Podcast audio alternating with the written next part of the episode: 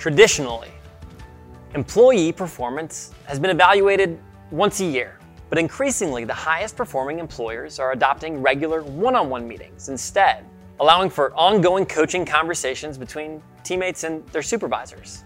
In this episode of HR Party of One, I'm going to detail how you can implement and structure one on one meetings for your own team. We'll discuss a brief overview of one on one meetings, including why you should have them, how to get leadership buy in, and convince managers to conduct them, and how to structure your one on one meetings. And finally, how to incorporate one on one meetings into the company culture guide. So let's get started. Regular one on one meetings between managers and, and team members are an integral part of a strong performance management strategy. During these meetings, participants discuss projects they're working on, opportunities for improvement, ways in which employees are, are, are excelling, and how employees' efforts contribute toward the company's overall goals. Continuous, concrete feedback is vital for employee improvement. It allows employees to reflect on their projects or tasks and follow through with things that they're trying to improve. Uh, furthermore, managers of managers can identify how their direct reports are performing using one-on-one transcripts in, in the HRIS. For example, are they giving specific enough feedback to their direct reports? Without a tool like this, how is a manager of managers supposed to coach their managers on how to deliver better feedback? But don't just take it from me that your organization should be having one-on-ones. Uh, ben Horowitz, co-founder and general partner at the venture capital firm Andreessen Horowitz, also believes strongly in one-on-ones. There's this story. Uh, one time, Ben discovered a manager at his company hadn't hosted a one-on-one with any of their employees in more than six months. He immediately told that manager's manager that they'd both be fired if those one-on-ones didn't take place within 24 hours. Horowitz says organizations need to be having one-on-ones simply because well-structured one-on-ones are integral to being a good company to work for. Being a good company to work for may not matter as much when things are going well, but it matters a lot when things are going sideways and wrong. And things always go wrong. In Horowitz's estimation, being a good company is itself an end. And one-on-one meetings are part of that. And part of leadership's focus should be simply on that. Once you're convinced of this, the next question is how to get buy-in from leadership and managers. And when you approach leadership, you should have a full plan detailing how the one-on-ones should be structured. The number one objection leadership will have to your plan is that nobody has time for more meetings. In a few minutes, I'll explain how one-on-ones should be structured and why they can actually save time, which will help you build your case. The second objection you're likely to have is that, well, things are already going well. But remember, Ben Horowitz also thought things were going well. Why make changes if there's nothing wrong? Good companies work to bring out the best work in their employees, to help them become the best versions of themselves, to help them thrive. And one-on-ones provide the accountability that helps make that possible. The third objection you'll hear is that managers already have their own management style, so why mess with it? Uh, Jack Daly, one of the world's leading corporate trainers who, who spoke at our users conference a few years ago, likes to say that sixth grade basketball teams don't let players just have their own style. And good companies ought to be just as well organized and led. One-on-ones keep everyone moving in the right direction with consistent standardized management processes. Less fuss, more growth. To further reinforce this point, tell leadership that HR will regularly review one-on-one agendas with managers to ensure consistency across the team. Leadership's approval is essential, but managers also need to buy in.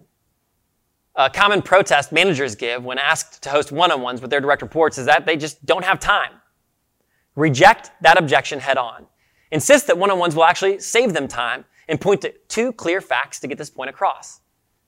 Because one-on-ones are regular and ongoing, employees will learn to prioritize tasks in their workflow, knowing that at least once per week, they're going to get undivided attention from their manager to discuss important items.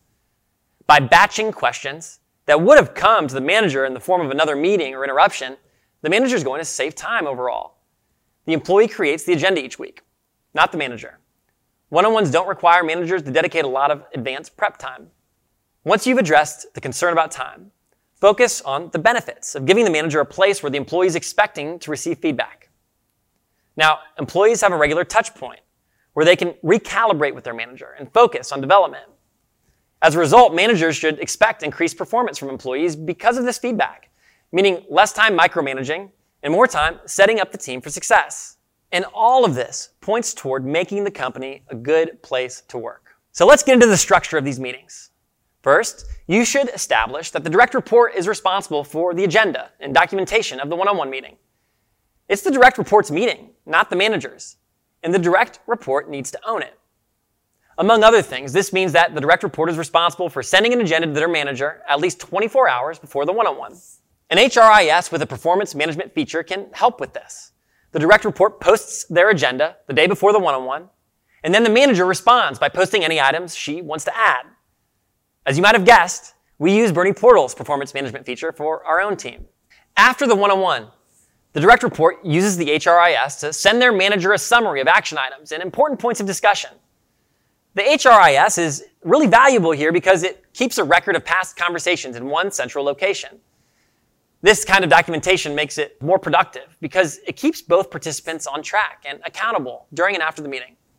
Similarly, this transcript of current and past one-on-ones increases the likelihood of mutual understanding between both parties because we can always refer back to the conversation as takeaways.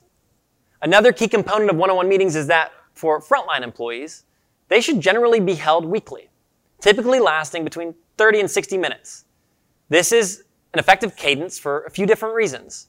First, it gives employees enough time to address topics and tasks discussed in the previous meeting. Second, it keeps schedules relatively free from constant check-ins that can disrupt workflow and productivity. And finally, the consistency of the meetings proves an effective tool for ongoing employee development. Note that depending on the tenure of the relationship and level in the organization, biweekly or even monthly one-on-ones might work well instead of weekly. You can ensure this structure is being followed by conducting regular check-ins with each manager. I do this three times per year with all the managers at Bernie Portal. We use the transcripts saved in our HRIS to conduct a quality assurance check to make sure our managers are meeting with their direct reports and providing feedback like they're supposed to. If you're going to do this during your own check-ins, you should review one-on-one agendas together to confirm they're adhering to the appropriate structure and to identify opportunities where uh, teammates can benefit from more clear and direct feedback. Horowitz would agree that his team would have benefited from these very same quality assurance measures, which would have prevented one of his managers from going over six months without hosting one-on-ones with their direct reports. Implementing one-on-one meetings reinforces the need for teams to develop culture guides instead of an outdated employee handbook. How you do one on ones and how you give feedback should be addressed in both Section 1 and Section 2 of your culture guide. In Section 1 of a culture guide, you explicitly state to what extent one on ones are a core competency for your organization. You should acknowledge that it takes courage both to give and receive feedback. Then explain why your organization insists on it as a necessary ingredient for personal and professional growth. In section two of a culture guide, you should outline how your team conducts one-on-ones. I've put together an example based on Bernie Portal's own culture guide that you can use for yours, which every employee should read. Effective one-on-ones are critical to the growth of our company and its teammates. Here's how it works. What they are, weekly meetings with your manager or the person to whom you report. Who makes the agenda? You do. Included items should be areas where you could use extra help, support, advice, or feedback. Additionally, you should include items that may have come up during the week that are better discussed in person and updates on projects for which you're responsible. When to send the agenda.